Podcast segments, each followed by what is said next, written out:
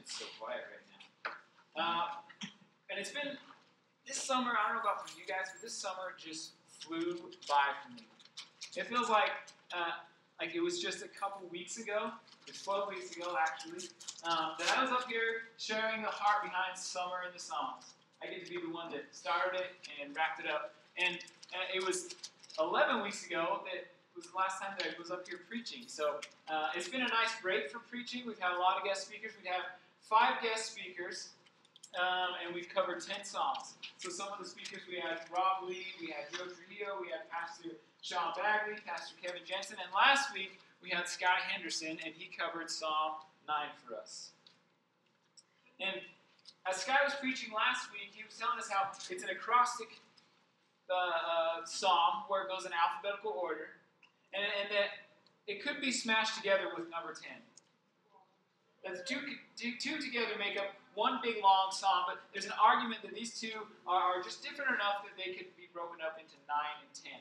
And we'll get to see why as we um, go through the, the psalm today. So let's pick up our Bibles. I, I personally really enjoyed when Kevin Jensen did this a few weeks ago. Let's stand as we read God's Word together.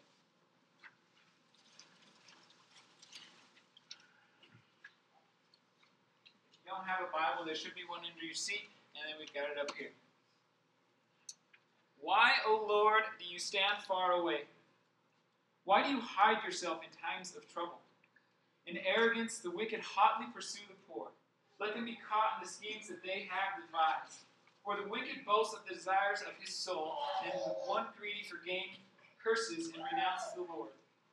In the pride of his face, the wicked does not see him. All his thoughts are, There is no God. His ways prosper at all times. Your judgments are on high out of his sight. As for all his foes, he puffs at them. He says in his heart, I shall not be moved. Throughout all generations, I shall not meet adversity. His mouth is filled with cursing and deceit and oppression. Under his tongue are mischief and iniquity. He sits in ambush in the villages. In hiding places, he murders the innocent. His eyes stealthily watch for the helpless. He lurks in ambush like a lion in his thicket. He lurks that he may seize the poor. He seizes the poor when he draws him into his net. The helpless are crushed, sink down, and fall by his might. He says in his heart, God is forgotten. He has hidden his face, he will never see it. Arise, O Lord.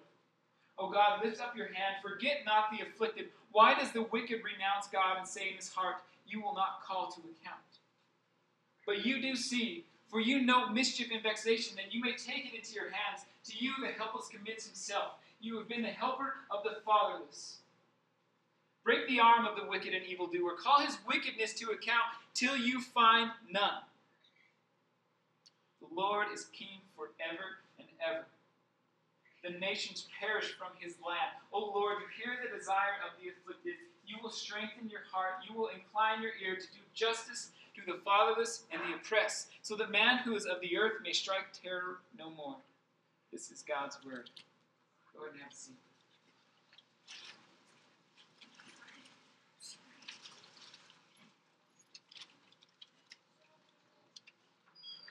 Join me as I prayer. Father God, we just thank you for your word, God. We thank you um, that you just brought us all here today, God, to gather for one purpose, God, to glorify your name. And I pray for hearts to be open, minds to be open, God, that your Holy Spirit would speak in and through me, God. And I say these things in Jesus' name. Amen. Amen. So to start things off, tell you guys, David is a seven. You guys know what a seven is? Anybody? Not quite a ten. Not quite a ten. nope. So what it is, it's a personality type. And there's this personality test. It's called the Enneagram. And what it is is they take um, there's a series of questions, and it's like 100 and roughly 140 questions. It takes about 40 minutes to do it. And when you take this personality test, it tells you to just give your first like initial like snap answer. What you need. Don't give too much thought to answering your questions. And all the questions are like just two two options. So you read through the question, look at two options, and pick the first one that sticks out to you. And there's nine personality types, and you go through, and as you take this, and then it, it categorizes you and scores you. Like here's your here's your highest score, here's your next and next. And so you'll have uh, your personality type and then usually two wings that kind of help you to figure out who you are. And uh, so I'm going to go over what these nine personality types are briefly. And so, number one, we've got the reformer, the rational, idealistic type, principled, purposeful, self controlled, and perfectionist. Number two, the helper, the caring, interpersonal type, demonstrative, generous, people pleasing, and possessive. Number three, the achiever, the success oriented, pragmatic type, adaptive, excelling, driven, and image conscious. Number four, the individualist, the sensitive, withdrawn type, expressive, dramatic, self absorbed, and temperamental. Number five, the investigator, the intense, cerebral type, perceptive, innovative, secretive, and isolated. Number six, the loyalist, the committed, security oriented type, engaging, responsible, anxious, and suspicious. Number seven, the enthusiast, the busy, fun loving type, spontaneous, versatile, distractible, and scattered. Number eight, the challenger, the powerful, dominating type, self confident, decisive, willful, willful, and confrontational. And lastly, number nine, the peacemaker, the easygoing, self effacing type receptive, reassuring, agreeable, and complacent. Now, we're going to pull up all nine there in a list. And I want to hear, there's some of you that already know what I am, so you guys can't guess. But I want to know what you guys think I am. Let's hear it. Loyalist. Loyalist? Okay. Any other guesses? Perfectionist. Perfectionist. Far from that. Wait, let's see. Achiever? Enthusiast. Enthusiast. Enthusiast, okay. Well, I am number seven, the enthusiast. so, sevens are extroverted, optimistic, versatile, and spontaneous. They can be playful, high spirited, and practical. They can also misapply their talents, become overextended, scattered, and undisciplined. We're constantly seeking new and exciting experiences, but become distracted and exhausted by staying on the go. Impulsively and typically have problems with impatience and impulsiveness. Now, when I this part that they constantly seek new and exciting experiences, this is how I ended up in an MMA fight. this is how I got knocked out in 12 seconds. there was some I wasn't quite sure how to deal with my emotions. There was a lot going on last summer, and I went to my friend who was my coach and said, "I'm going to fight," and I committed to fight. And once I was committed, I was doing it. So this is how uh, we end up uh, as a seven in these situations. Recently, I've been struggling with um, just having this impulsive desire again. I've been kind of stressed out and having some anxiety, and I was able to recognize it this time, but. Um, recently, so I, I get a bonus from work, and each Sip's saying my name right now. but uh, I recently, you know, we get bonuses at work, and I, I put a little bit of money away every time I get a bonus. And I've been saving up, and I've had this chunk of money in my in my truck. And so I, I, I've been thinking about like, there's all this stress going on, all these things going on, and I get that impulsive desire. And then I, I keep thinking like maybe I'll try this out. Maybe I'm gonna do this. Maybe I'll do that with it. And I get all these like options that start going through my head. And I was able to recognize that because usually when that happens, I think that, that when I act out on that impulse, it's going to take away from whatever stress that. So I've been having that those feelings again. I've been working through that, and some of the things, um, like a basic fear of a type seven, deprived or in pain. I don't know how to deal with all of my emotions. As you saw, you know, the the enthusiast, all I want is the happy, like, feel good type stuff. Our basic desire is to be satisfied and content and have my needs fulfilled that make me feel good. And one of the best ways I've heard like a seven described. Anybody like the phase? Anybody like China buffet? I love the China buffet. But if you, if you guys like the phase, it, it, it, I was listening to a podcast on sevens that says this is what a seven's mind is like. They're at a buffet. You got all these options. We want to try every single one because there's all the options. Sevens actually act out and try every single one. That's why they get impulsive. So when there's a situation going on, I kind of go to this option. This is a good option. This is a bad option. This is an okay option. Here's another bad option. And I want I race through every single one of those options in my head, and I think, let's try them all out and see what happens. and so this is why I think David is a seven. We see in the Psalms how he deals with his emotions, and we'll see today if you pay close enough attention from nine to ten, and then how ten ends, kind of goes off the rails a little bit. He's kind of got this impulsive behavior too. You know, the, the, famous story of David and Goliath. So here is Goliath, this behemoth of a man standing at nine feet tall, a giant with a giant attitude. He's the champion of the Philistines, and he was able to immobilize an entire army. When Goliath challenged, challenged the Israelites seemingly forget who their champion is in comes David. Sent in to check on, on his brothers. Here he is, a seven at his healthiest state, highly responsive, excitable, enthusiastic, eager, eager, resilient, and spontaneous. It says the Philistine said, Philistine said to David, Come to me, and I will give your flesh to the birds of the air and the beasts of the field. Then David said to the Philistine, You come to me with a sword and with a spear and with a javelin, but I come to you in the name of the Lord of hosts, the God of armies of Israel, whom you have defiled. This day the Lord will deliver you into my hand, and I will strike you down and cut off your head. Amen. Amen. And I will give the dead bodies of the host of the Philistines this day to the birds of the air and to the wild beasts of the earth, that all the earth may know that there is a God in Israel, and that all this assembly may know that the Lord saves not with sword and spear. For the battle is the Lord's, and he will give you into our hand. So he comes in just to check in, and he ends up taking on Goliath.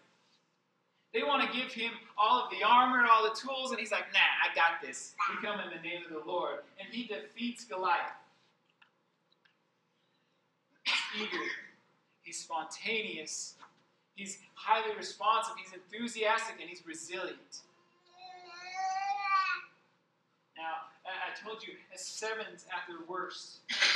Act out of anxiety, act out on their pulses, impulses, and don't know when to stop and fall into deep depressions. Adding on that, when I did my uh, my uh, Enneagram test and looked at what types, you know, what what type I was, and started doing more research into it, it shook me to the core to learn that, uh, like celebrities and famous people that commit suicide, most of them are categorized as type seven because they fall into such a deep depression and they're impulsive that on a whim they end up taking their own life. So it kind of shook me and freaked me out when I read that. So here, here David is acting out on impulse. Another story David and Bathsheba. He sees this beautiful woman from the rooftop. He knows that she's taken and decides to take her as his own. He ends up laying with her, and what happens is she gets pregnant. And things continue to just spiral out of control. And he's in this, eh, you know, anxious, impulsive uh, way of life right now. And, they, and he ends up sending her husband out to be killed, sends him to the front lines, tells him to draw back, and he has her husband killed.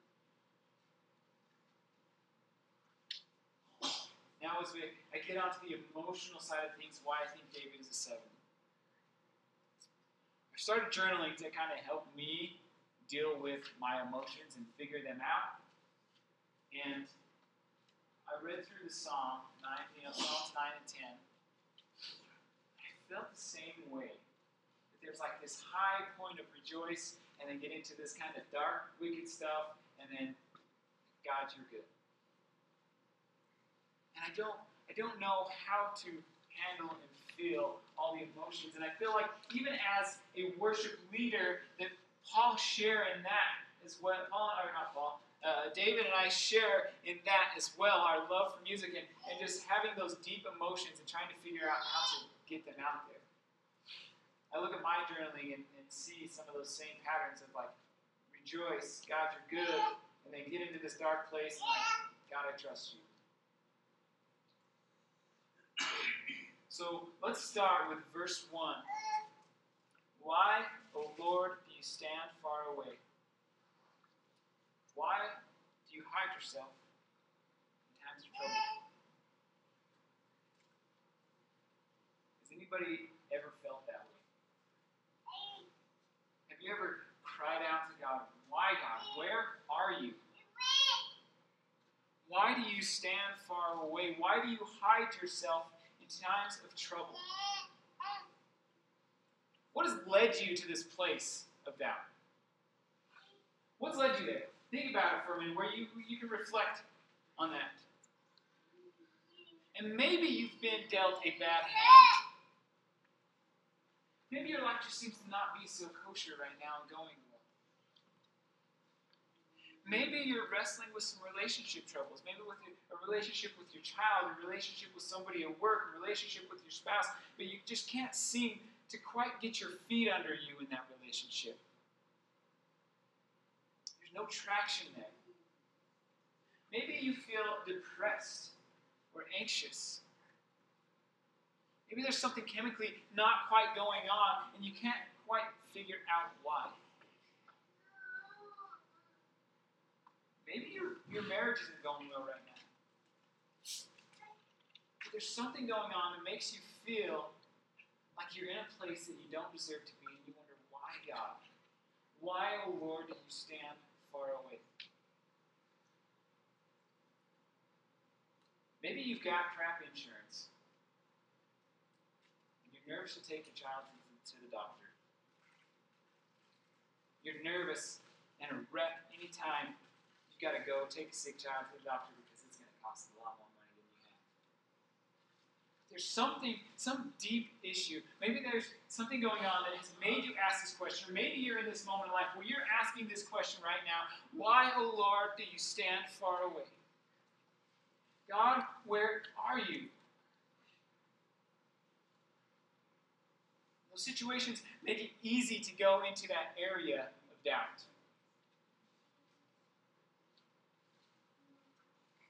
This is what the enemy did in the Garden of Eden. He wanted them to doubt. It's not a new concept. It's nothing that, that we haven't felt before of doubting God. But let's let's dig a little deeper here. Hear me out. I think doubt can prove to be fruitful. Doubt can prove to be fruitful the end result is a deeper reliance and trust in God. Doubt can prove to be fruitful if the end result is a deeper reliance and trust in God. Trials are going to come. They're going to occur, and you will doubt God. But turn your you can turn your doubt from, from go from doubt to pleading and to trust. Why, O oh Lord, do you stand far away? I need you the most. I really need you right now. There are seasons in life where these questions come to mind. Why, O oh Lord, do you stand far away? What is the root? Why do we ask this question? God, where are you? Why do we ask, why, O oh Lord, do you stand far away? Before we get in and dive into that root and figure out what is making us ask those questions, let's talk about God's character for a moment. What do you guys know of God's character? This is more crowd work. I'm working the crowd again. We're going heavy on the crowd work. Faithful. Loving. I don't know who said loving. Loving. Just. Just. Merciful. Merciful. Jealous.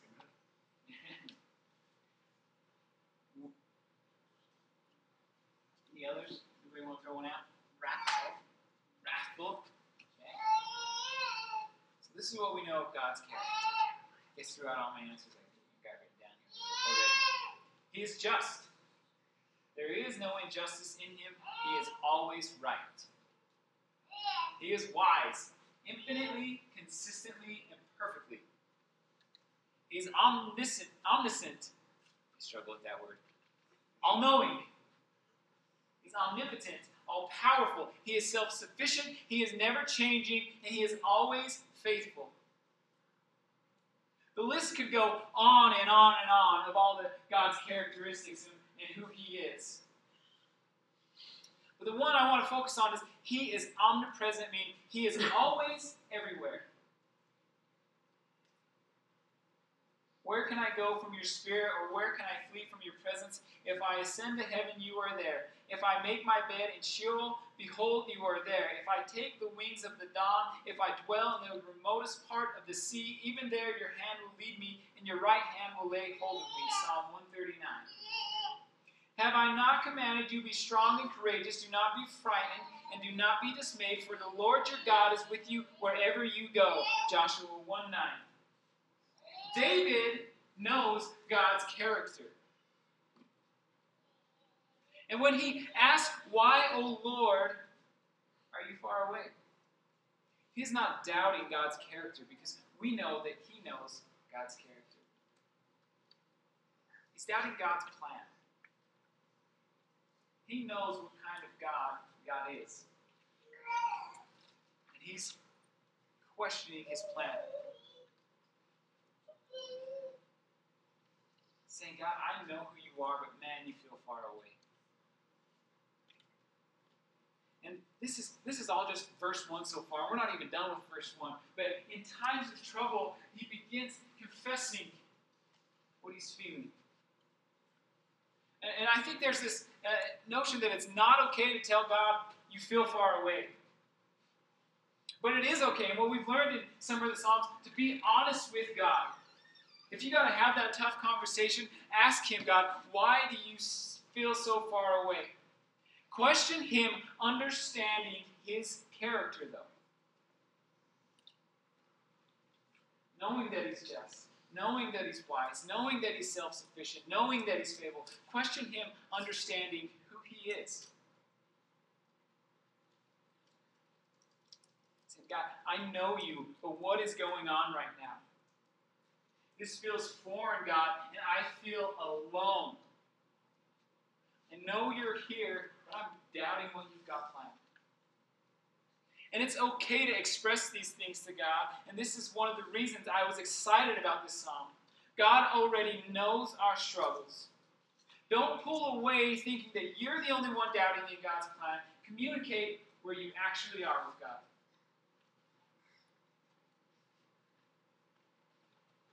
That's all verse 1. We're like 20 minutes into the sermon. Don't pull away thinking you're the only one doubting in God's plan. Confess where you really are as you move towards heaven. The next 10 verses, 2 through 11, are an insight of maybe, maybe why David is having doubts. 10 verses are the re- reason why David says, Why, O Lord? Verse 2 In arrogance, the wicked hotly pursue the poor. Let them be caught in the schemes that they have devised. Verse 3 For the wicked boasts of the desires of his soul, and the one greedy for gain curses and renounces the Lord. Verse 4 In the pride of his face, the wicked does not seek him. All his thoughts are, There is no God. His ways prosper at all times. Your judgments are on high out of this sight, for all his foes he puffs at them. Verse 6, he says in his heart, I shall not be moved throughout all generations. I shall not meet adversity. Verse 7, his mouth is filled with cursing and deceit and oppression. Under his tongue are mischief and iniquity. Verse 8, he sits in ambush in the villages and hiding places. He murders the innocent. His eyes stealthily watch for the helpless. Verse 9, he lurks in ambush like a lion in his thicket. He lurks that he may seize the poor. He seizes the poor when he draws him into his net. Verse 10, the helpless are crushed, sink down, and fall by his might. Verse 11, he says in his heart, God is forgotten. He has hidden his face. I will never see it.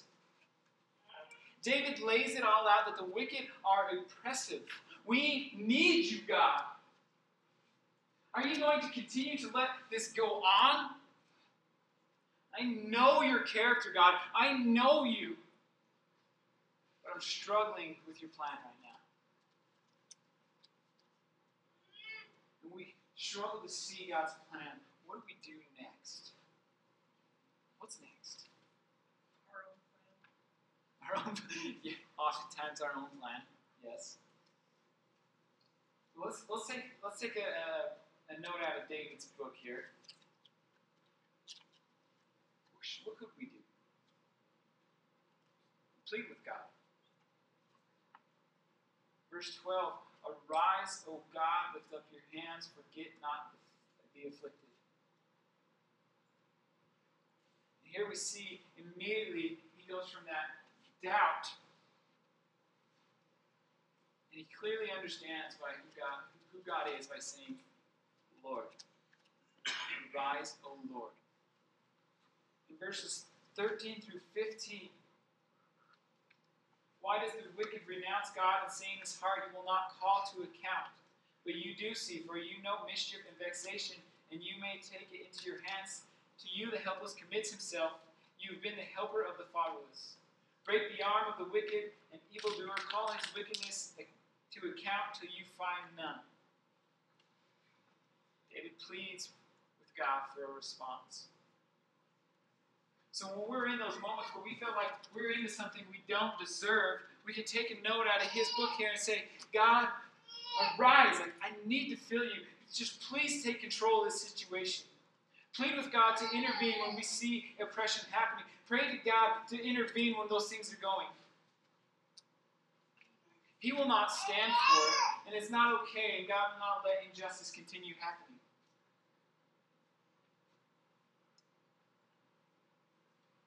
Hard. Because we want time to our way.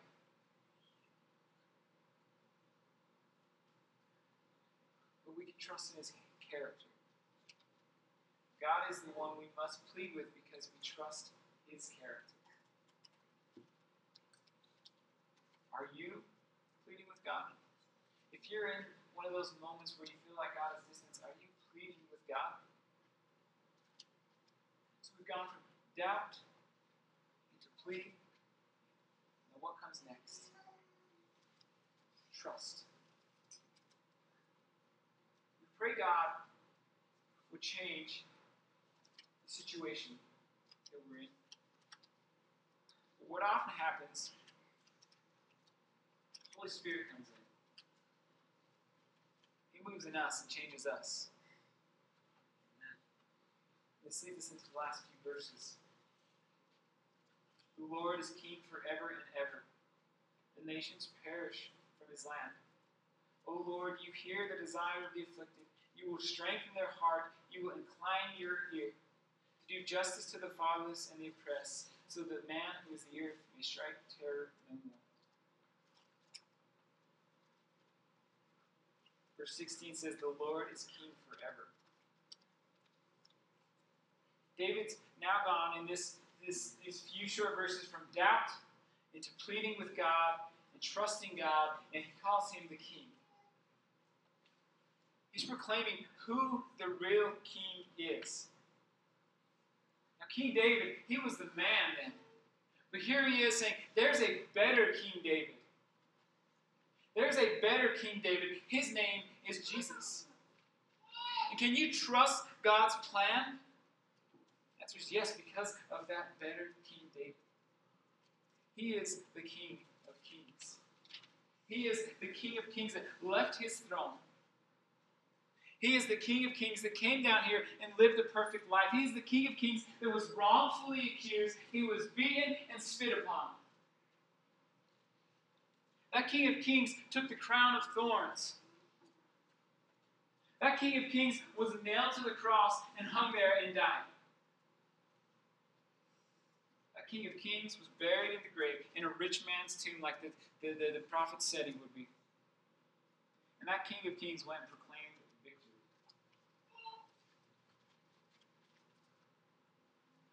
God does have a better plan.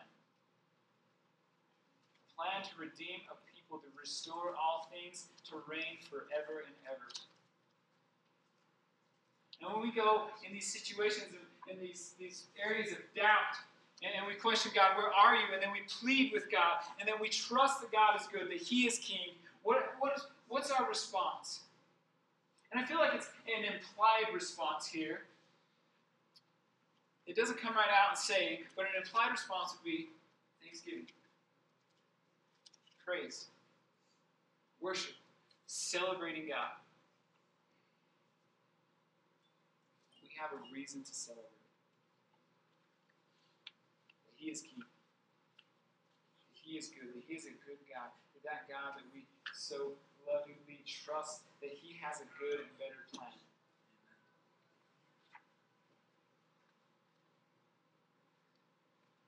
That's, that's what's going on here. And I feel like it's a, a good uh, uh, wrap up to the summer in the Psalms and what we've been through, and to just know that it's, it's okay to ask God those questions.